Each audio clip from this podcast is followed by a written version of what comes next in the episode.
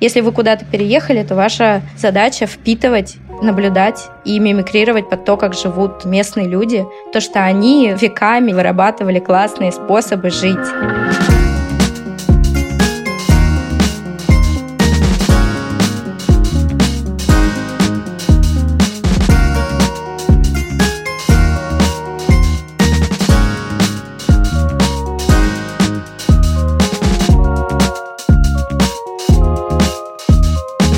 Здравствуйте, дорогие наши друзья, слушательницы, слушатели и подписчики и подписчицы. Меня зовут Даша Черкудинова, это подкаст «Норм». Меня зовут Настя Курганская, это действительно подкаст «Норм».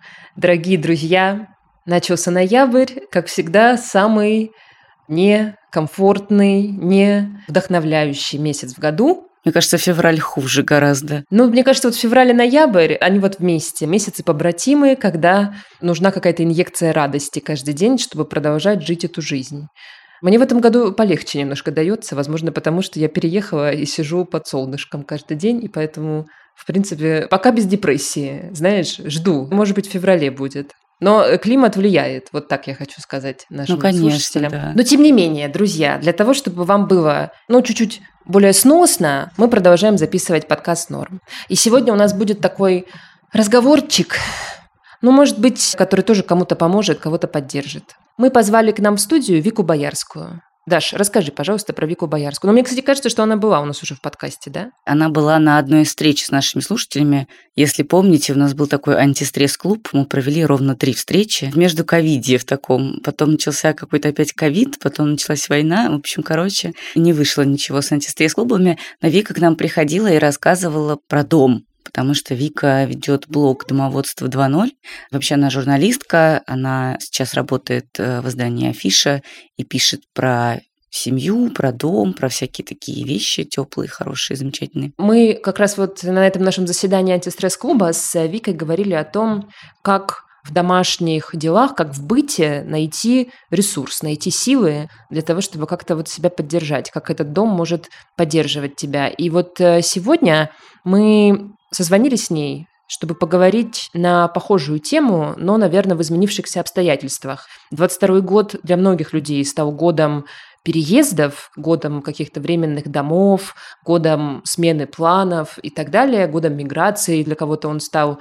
И мы решили с Викой поговорить о том, во-первых, как переезжать, без э, какого-то огромного вреда для своей психики и своего ментального и физического здоровья, без какого-то огромного стресса, есть ли какие-то рекомендации. Во-вторых, как обжить временные дома и как вообще полюбить свои временные дома, если вы чувствуете, что вы сейчас находитесь во временном доме.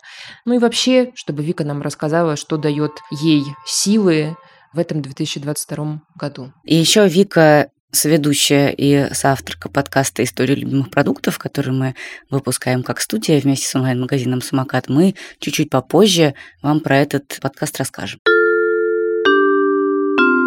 Друзья, напоминаем вам, как и каждую неделю, что если вот вы любите наш подкаст, то мы не будем сопротивляться, а будем, наоборот, очень радоваться, если вы захотите его материально поддержать. У нас есть странички на Патреоне, и на Бусти. Patreon подойдет обладателям нероссийских карт, Бусти обладателям карт российских. Вот мы оставляем ссылочки всегда. Можно зайти, найти сайты и отправить нам донатик. Мы будем очень-очень рады, потому что у нас сейчас мало рекламы, и мы прям живем сейчас на ваши донаты. Прям вот они нам нужны как воздух. Поэтому, пожалуйста, обратите внимание и поддержите норм.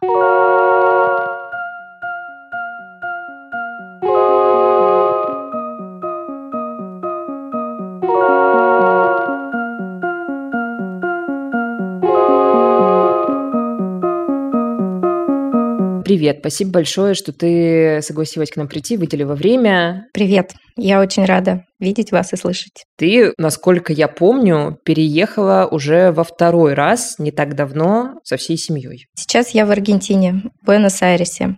Да, действительно, за последние 9 месяцев это уже второй переезд.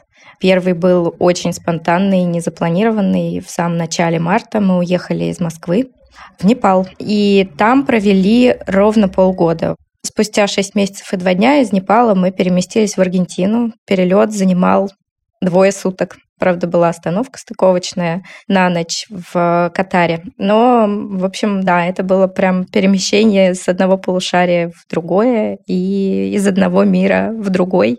И сейчас я в Буэнос-Айресе. Расскажи нашим слушателям, пожалуйста, про состав твоей семьи. Вся моя семья со мной, за исключением домашних животных. Мой муж Марк, фотограф. В Москве он снимал еду и разные атмосферные мероприятия. А еще у нас двое детей. Ханна, ей исполнилось этим летом семь, и Иосиф, ему сейчас четыре с половиной года. В Москве у нас было еще двое любимых кошек. Пока что они остались в России с моей замечательной свекровью, которая согласилась их приютить. Но я очень надеюсь, что не пройдет и года, как мы все-таки с ними тоже увидимся. Скажи, пожалуйста, что нового ты поняла для себя про переезды вот за этот год? Какие новые уроки усвоила? Наверное, хочу небольшую преамбулу сделать. У меня вообще большой достаточно опыт с переездами, потому что я очень много переезжала в детстве. Я семь раз меняла школы, у меня очень молодые родители, они меня родили рано, они были совсем юными. Они сами уехали из э, своей родительской семьи в 18 лет, и у них была какая-то такая нацеленность, как можно лучше жить с каждым годом. И они вот очень долго не могли осесть, и поэтому много лет подряд, примерно раз в два года, наша семья куда-то переезжала. Собственно, я была ребенком, когда я выросла, много всякого в моей жизни происходило разного, как и у многих из нас, из тех, кто нас слушает, появилась психотерапия в какой-то момент в моей жизни. И мне как раз казалось, что вот вопрос переездов и перемещений для меня, он такой совершенно, ну, не болезненный, да, какой-то, потому что у меня не было никаких вот трагических историй с детства с этим связанных. Я довольно долго до такого там хорошего подросткового возраста была отличницей в школе. У меня не было ситуации, что вот я пришла новенькая в класс и с каким-то столкнулась там буллингом или чем-то. И мне как-то казалось, что, в общем, такой позитивный жизненный опыт, все я умею, переезды никакие меня вообще не пугают. Потом я начала на своей психотерапии это обсуждать и поняла, что я вообще ничего не помню. Я не помню, как мы переезжали. Я не помню, как мне сообщали родители о том, что мы вот опять куда-то переедем. Я не помню первые, вторые, третьи дни в новых школах. То есть спасибо детской психике за удивительную адаптивность. И когда я начала в этом копаться, ковыряться. Это, собственно, произошло где-то году, наверное, в 19-20. Угу. Я поняла, что вообще там все не так радужно и гладко, как мне казалось. И вот это был мой первый момент каких-то таких открытий, внутренних откровений про переезды.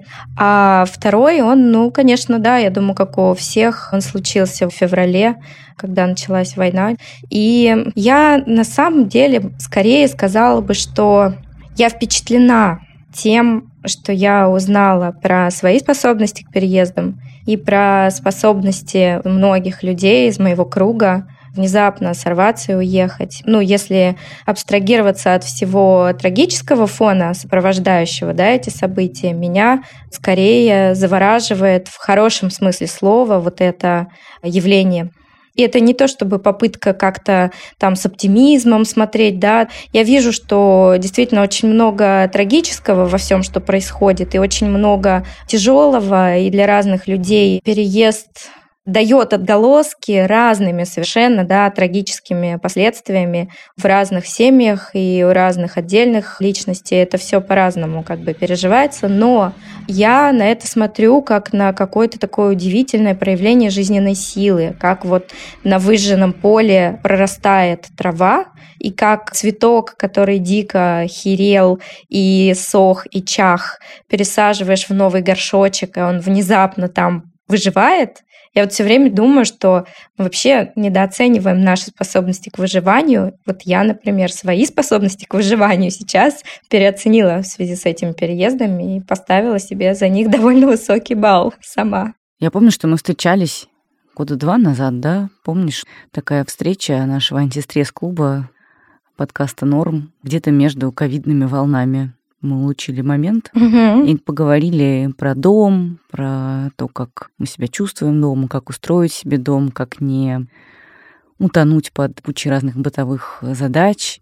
Ты рассказывал тогда, что у тебя всегда было много каких-то маленьких рецептиков, рутин, каких-то вещей, и плюс ты рассказывала, что вот у вас скоро будет новая квартира, ремонт и все дела. Как ты от этого всего отказалась? Или ты не отказалась ни от чего, а каким-то образом перевезла это все с собой? Ну как, у меня есть новая квартира, просто это не та квартира, в которой я планировала жить. Переезд — это же как бы как раз, да, новая квартира. То есть мне кажется, что наоборот, получилось, что я была, может быть, немножко лучше даже подготовлена, чем люди, которые не планировали никаких новых квартир в своей жизни, да, которые не занимались ремонтами, потому что у меня и так уже шел ремонт, я жила в съемной квартире во время февраля, да, мы, собственно, Купили квартиру в конце 2021 года, когда поняли, что в ближайшие пару лет мы еще из Москвы никуда не уедем. Хотя, собственно, мы стояли вот в моей семье на распутье таком, да, мы в 2020 году примерно начали думать, что мы хотим уехать из России и пожить где-то еще. А потом Ханне, моей дочке, нужно было пойти в школу в первый класс, и это был какой-то такой непонятный переломный момент. Был вот этот коронавирусный год, когда все сидели дома. Мы сидели в нашей маленькой квартире и я очень страдала. Мне казалось, что квартира просто безбожно нам мала, когда вот в ней все время сидишь, вообще дико неудобно. И я очень много за время вот этой запертости подумала про то, как важно сепарировать разные сферы своей жизни, да, вот как тяжело, когда ты заперт дома, и ты работаешь дома, и твои отношения происходят здесь же, вокруг этого всего, и нужно быть и родителем, и тьютером для своих детей, и женой, и самостоятельным отдельным человеком, который как-то внутри себя какие-то процессы переживает.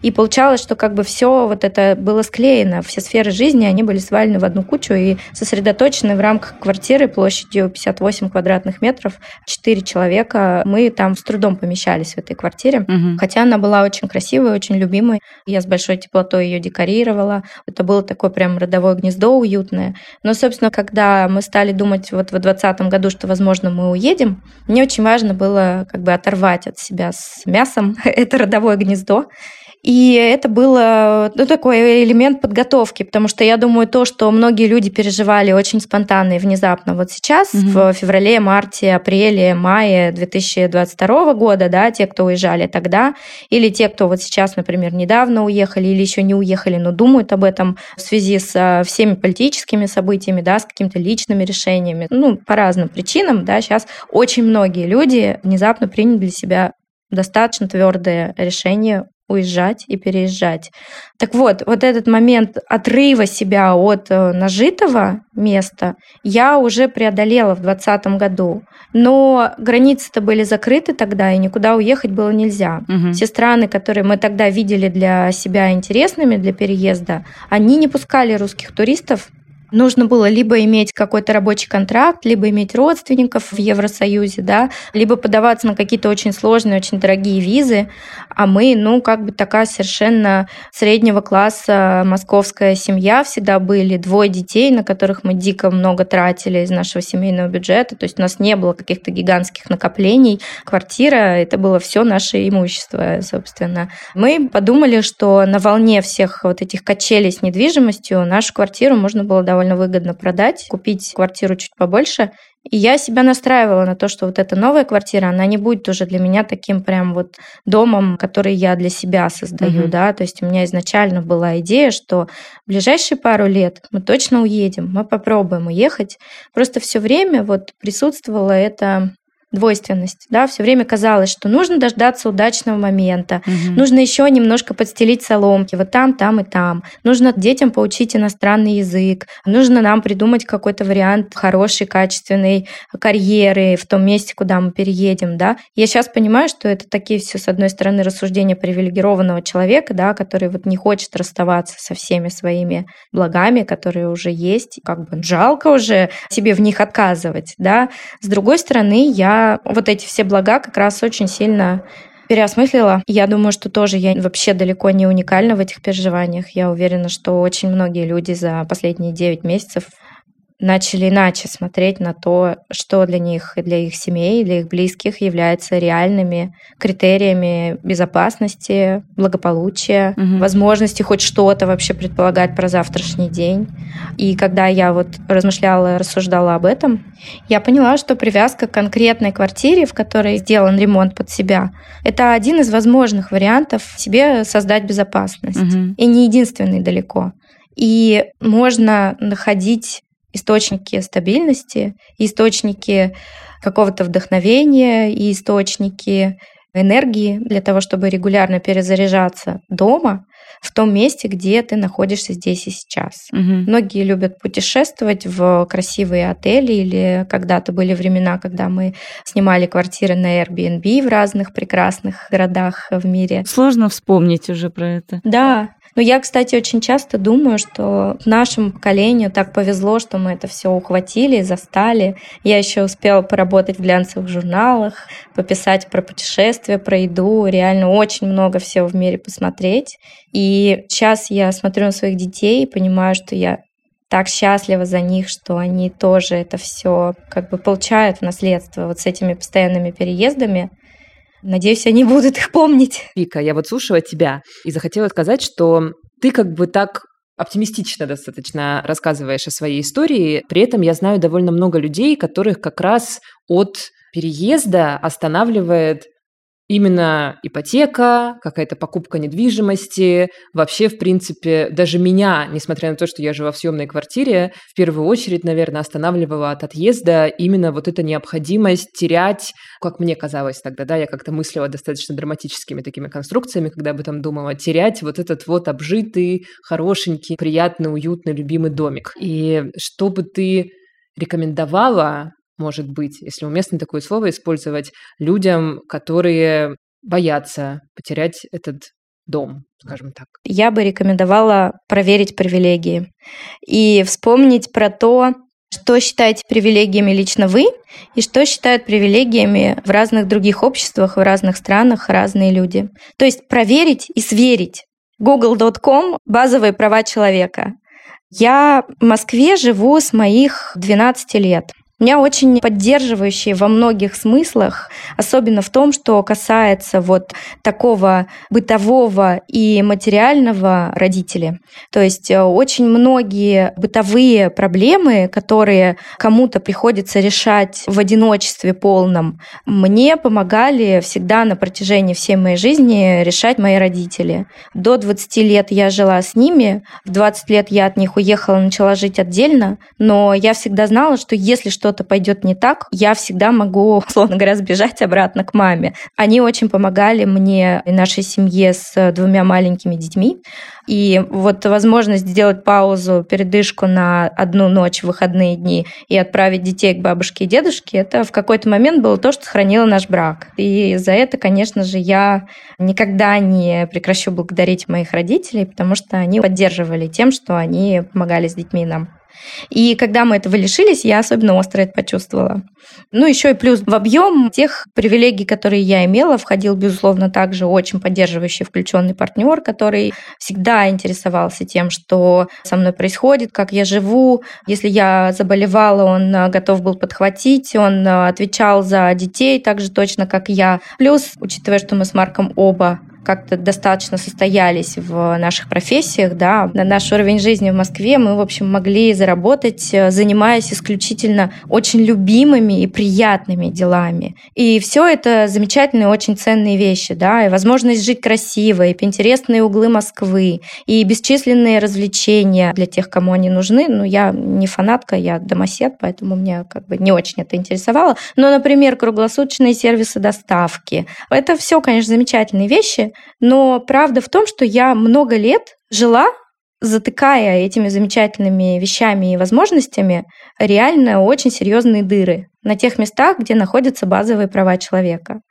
Я, в общем-то, довольно открыто говорю о своей бисексуальной ориентации, например, да, есть другие аспекты жизни моей семьи, о которых я пока не говорю открыто, но об этом я говорю открыто. И для меня, как для человека из ЛГБТ, естественно, то, что происходило с правами людей ЛГБТ в России, да, это было катастрофически.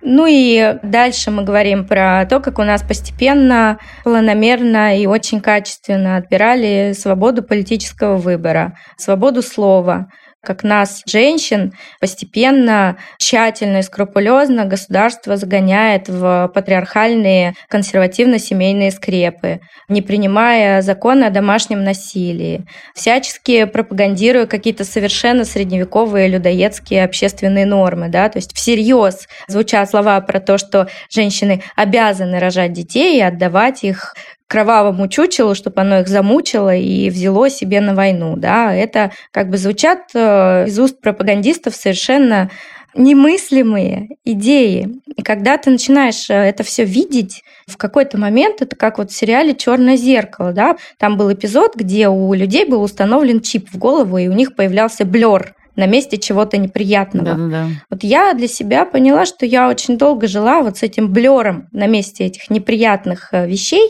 и создавала вот эту иллюзию того, что мой мир интеллигентных, творческих, очень добрых, очень э, человеколюбивых людей, которые меня, мою семью, моих детей окружают, он крепкий и он выстоит, да, и можно за него держаться. Но очень быстро же стало понятно, что он вообще не выдерживает э, реального напора. То есть его могут э, раздавить, как как раз-таки совершенно хрупкий цветочек, сдуть как снежинку, и его не будет. Вот прям вот так вот, по щелчку пальцев.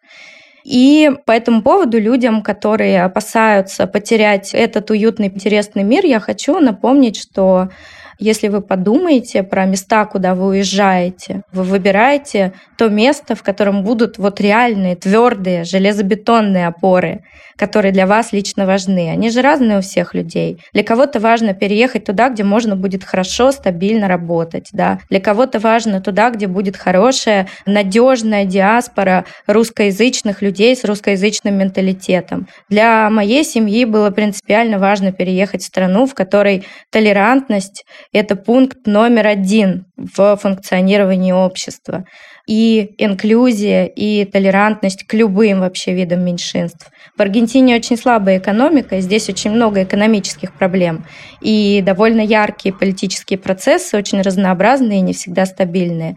Но долгие десятилетия, не 20, не 30 лет, а больше, это одна из самых передовых стран в мире в плане толерантности. И несмотря на то, что были там исторически довольно сложные обстоятельства вокруг того момента, когда это происходило, но Аргентина была первой страной, где президенткой стала женщина, например. И сейчас, кстати говоря, тоже премьер-министрка женщина в Аргентине, чудесный очень э, прогрессивный президент, у которого есть дочка, небинарная персона, открытая трансгендерная девушка. Mm-hmm. Ну, она позиционирует себя как трансгендерную-небинарную персону. Задала вопрос про быт и получила ответ про больше, чем быт. В наши времена, мне кажется, что быт это, конечно, очень важно, но что определяет наш быт? Наша психическая стабильность, наша материальная стабильность и как бы уверенность в завтрашнем дне. Без нее, без этого всего невозможно строить дом и строить быт. Если у тебя нет даже этого,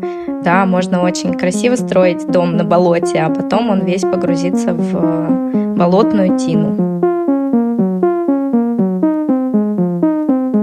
Хотим вам рассказать про подкаст «История любимых продуктов», который мы как студия делаем вместе с онлайн-магазином «Самокат». Да. И который я очень люблю, потому что я над ним работаю уже на излете второй сезон.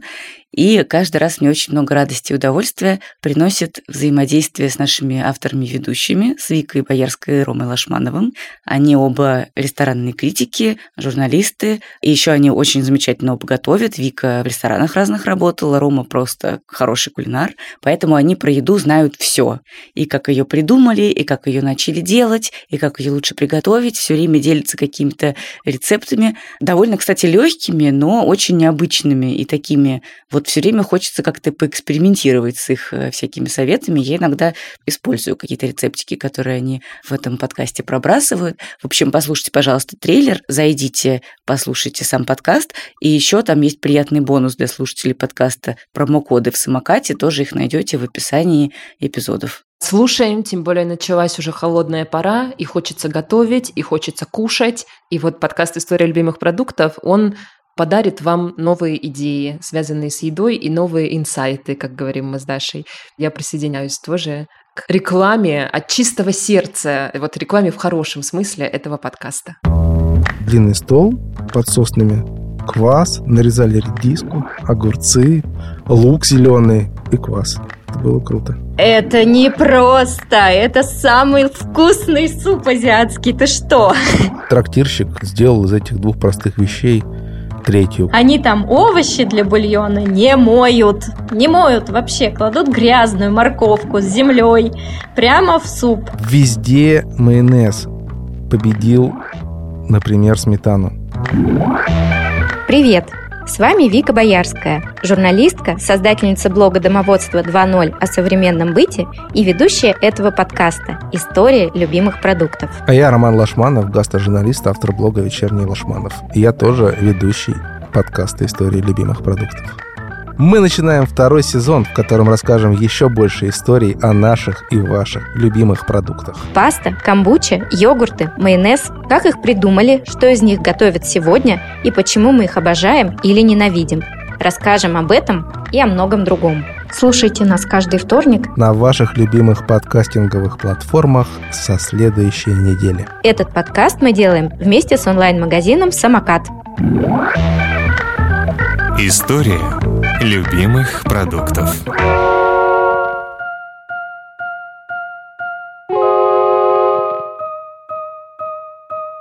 Скажи, пожалуйста, что бы ты сказала человеку, который сейчас готовится переезжать в другую страну с семьей или один, и который вот стоит или кому-то еще предстоит стоять перед этой ситуацией, когда перед тобой вот твоя квартира, в которой ты жил сколько-то последних лет, и тебе нужно с чего-то начать и как-то вообще этот переезд спланировать как это можно сделать. И я вот совершенно точно могу про себя сказать, что для меня в этом году самые тяжелые были дни. Это дни, когда нужно было съезжать со своей московской квартиры. Просто морально тяжелые, потому что все, что было до и все, что было после, было норм. А вот именно вот это с эмоциональной точки зрения, вот вся эта раздача вещей каким-то друзьям, какое-то вывешивание одежды в Инстаграм, грузчики, которые приезжают и уезжают. Вот эмоционально это для меня было гораздо сложнее, чем там искать какие-то новые новые квартиры, что-то там на новом месте выстраивать? Я думаю, что тут какой-то единой работающей стратегии нет, потому что все выбирают для себя разные защиты.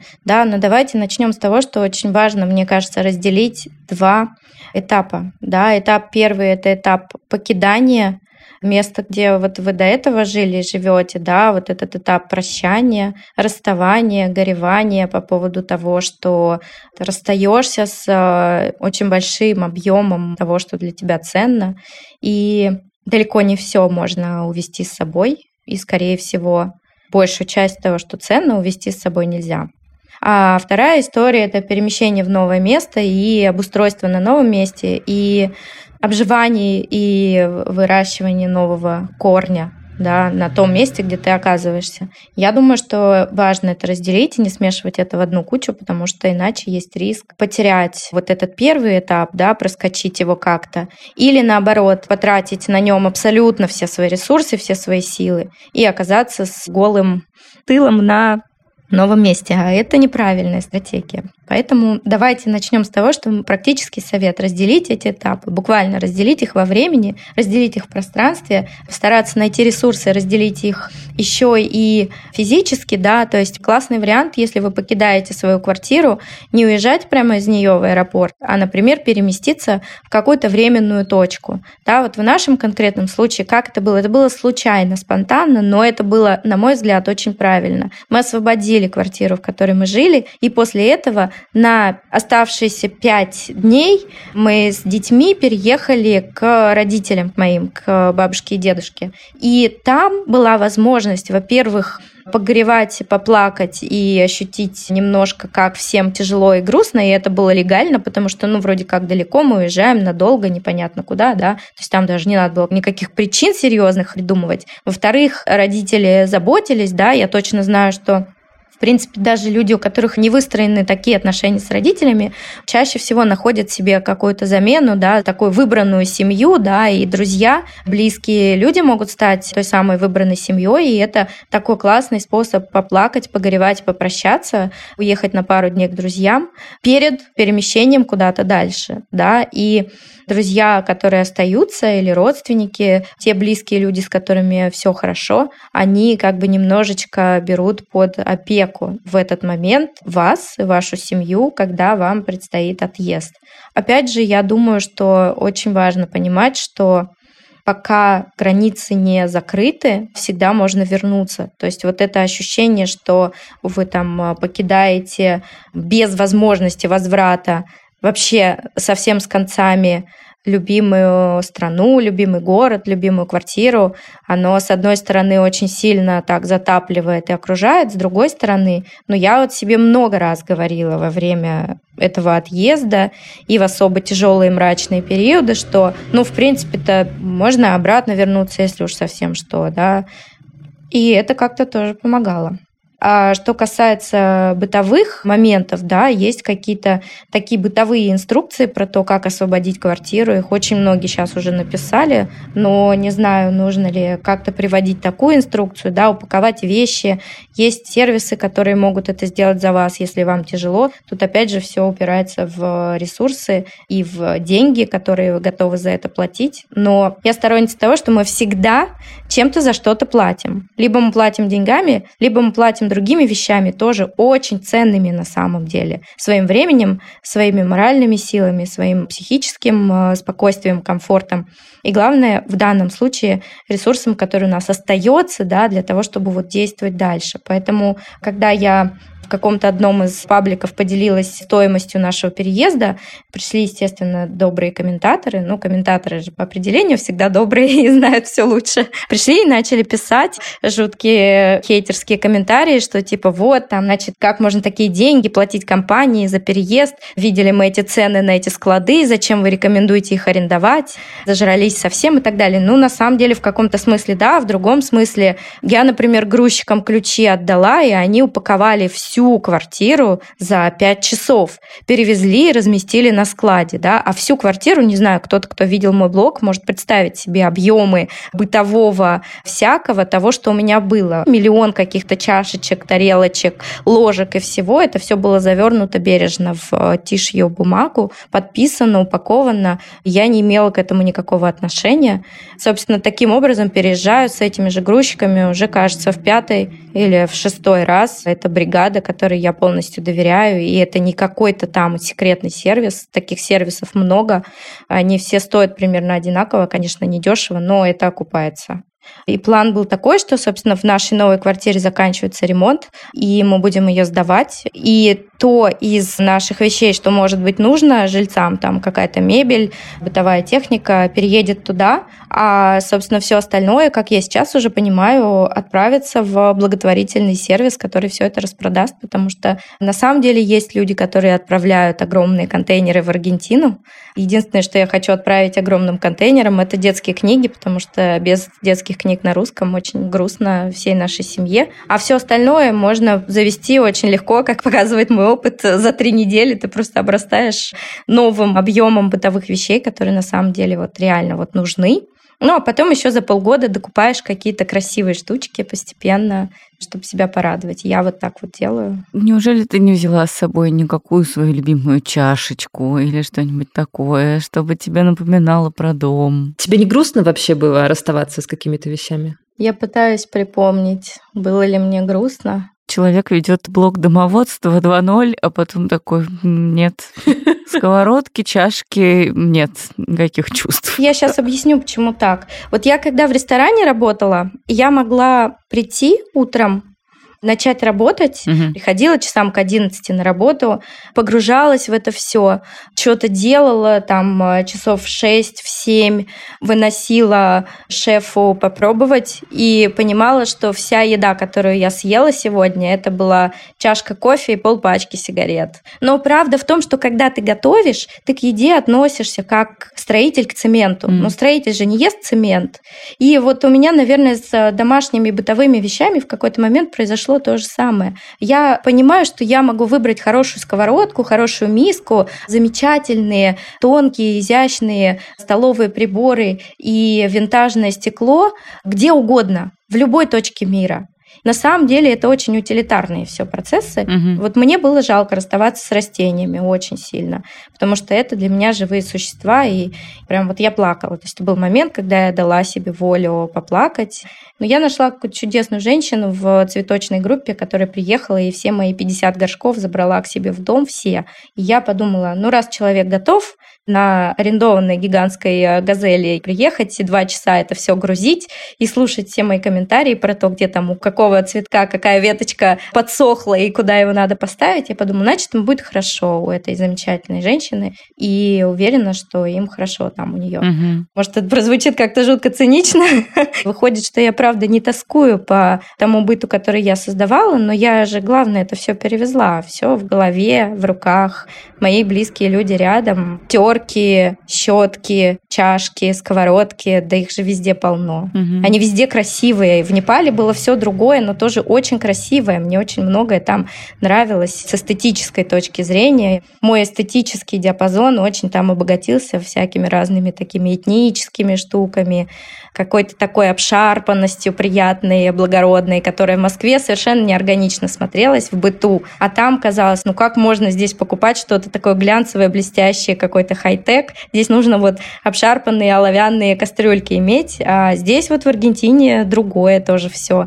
И здесь я тоже понимаю, что я какой-то новый такой латиноамериканский стиль абсорбировала и пошла покупать цветной ковер из северной аргентинской деревни, нашла на блошином рынке, принесла его, его вот еще надо постирать. Морской волны цвета диван я купила в нашу квартиру за 3 копейки, подержанный на Фейсбуке, на маркете. Но это же все очень приятно, это же такой декораторский, очень приятный процесс. Я пару раз ездила одна без детей на блошиный рынок, брала с собой тележку, загружала ее газетами, возвращалась там со всякими стекляшками. И это очень все вдохновляет меня. А тебе присуща идея о том, что если дом временный, то на нем можно немножко экономить? Потому что сейчас многие, мне кажется, живут во временных домах и временных странах, не финальных. Мне присуща идея, что экономить нужно всегда и везде. Для меня экономия – это увлекательная игра. То есть там, где я могу сэкономить, я буду экономить просто потому, что для меня это же прикольно. Найти что-то, на что можно потратить меньше денег или меньше там ресурсов, да, на что будет классным. Если я, например, вижу какую-то красивую вещь, которую я могу сделать сама, сшить, связать, раскрасить, э, переделать. Я с удовольствием буду это делать сама, просто с ощущением, что меня очень вдохновляет этот процесс, как вот некая такая творческая задача. То же самое касается экономии на еде, да, самостоятельно сваренного варенья, домашних настоек. Для меня это не столько все искусство изящной бедности, сколько искусство изящной точка, да, как бы это такая некая игра. Я поэтому в целом всегда за то, чтобы покупать поддержанные вещи, да, например, чтобы искать с кем, чем можно поменяться, ходить на свопы. Меня вот эта концепция ресайклинга, она вообще очень вдохновляет, прям вот наполняет творческими какими-то идеями. Но я в двух переездах, которые состоялись за последние 9 месяцев, очень четко ощутила, что ни в коем случае нельзя жить с мыслью, что ты находишься во временном. Это дико истощает.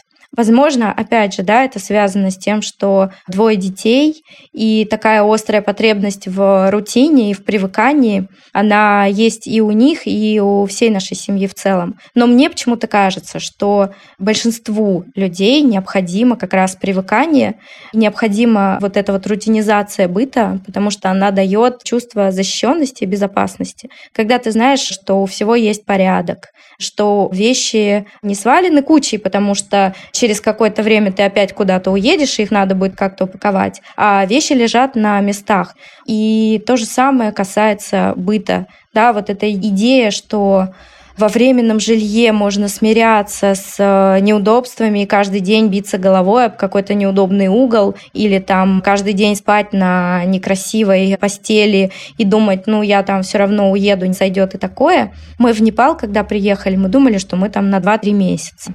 Но получилось, что мы там задержались. И на четвертый месяц я сказала, хватит. Пошла и купила какие-то вещи, которые хотела купить еще там в первые несколько недель. И вот сейчас уже здесь, уже в Аргентине, да, я понимаю, что нам предстоит переезжать из квартиры в квартиру, но меня очень поддерживает мысль, что я не вижу всю эту ситуацию как временную.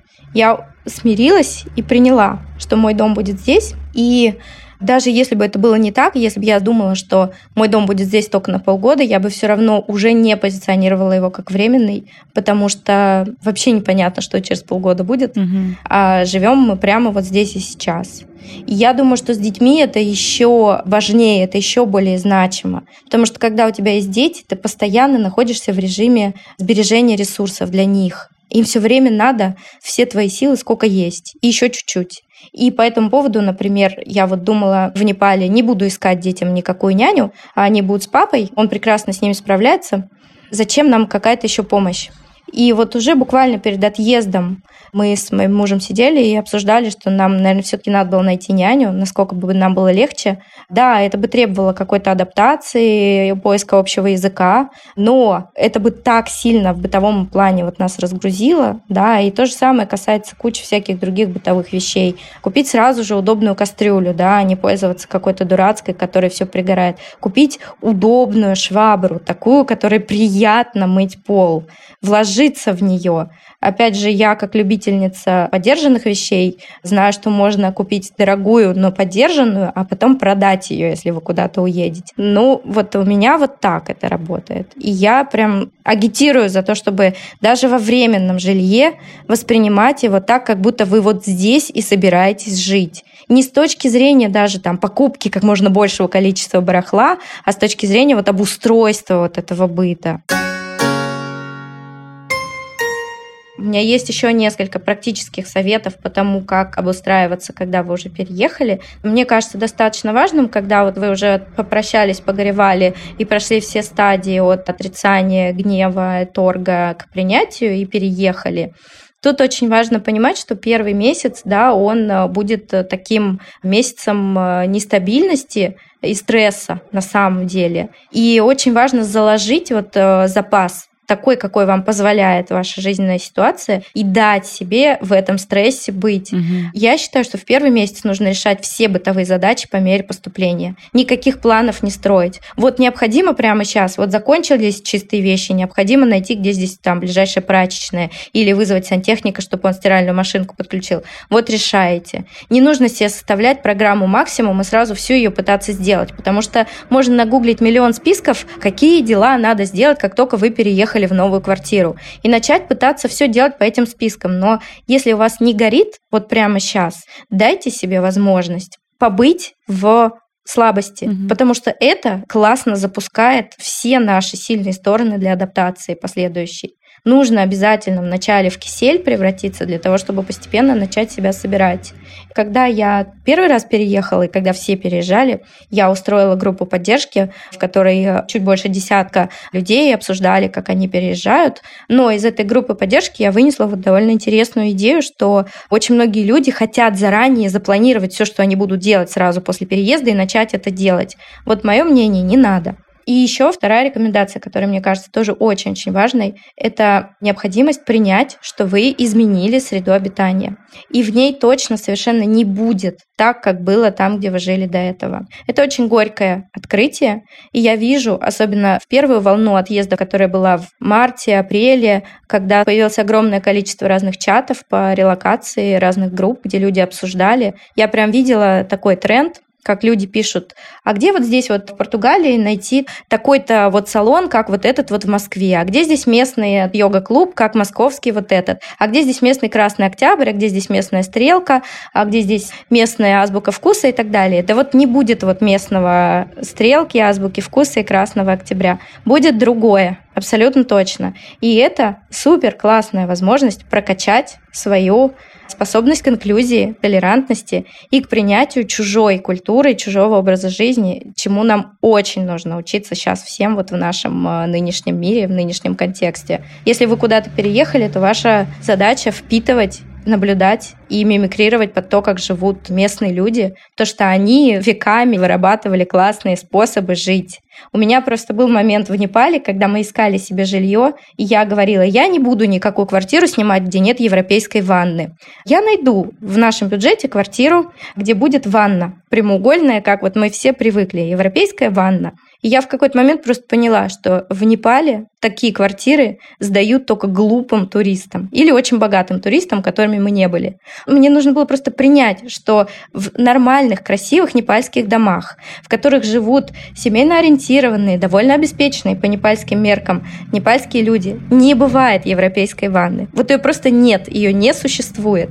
И вот этот момент принятия, он давался тяжело.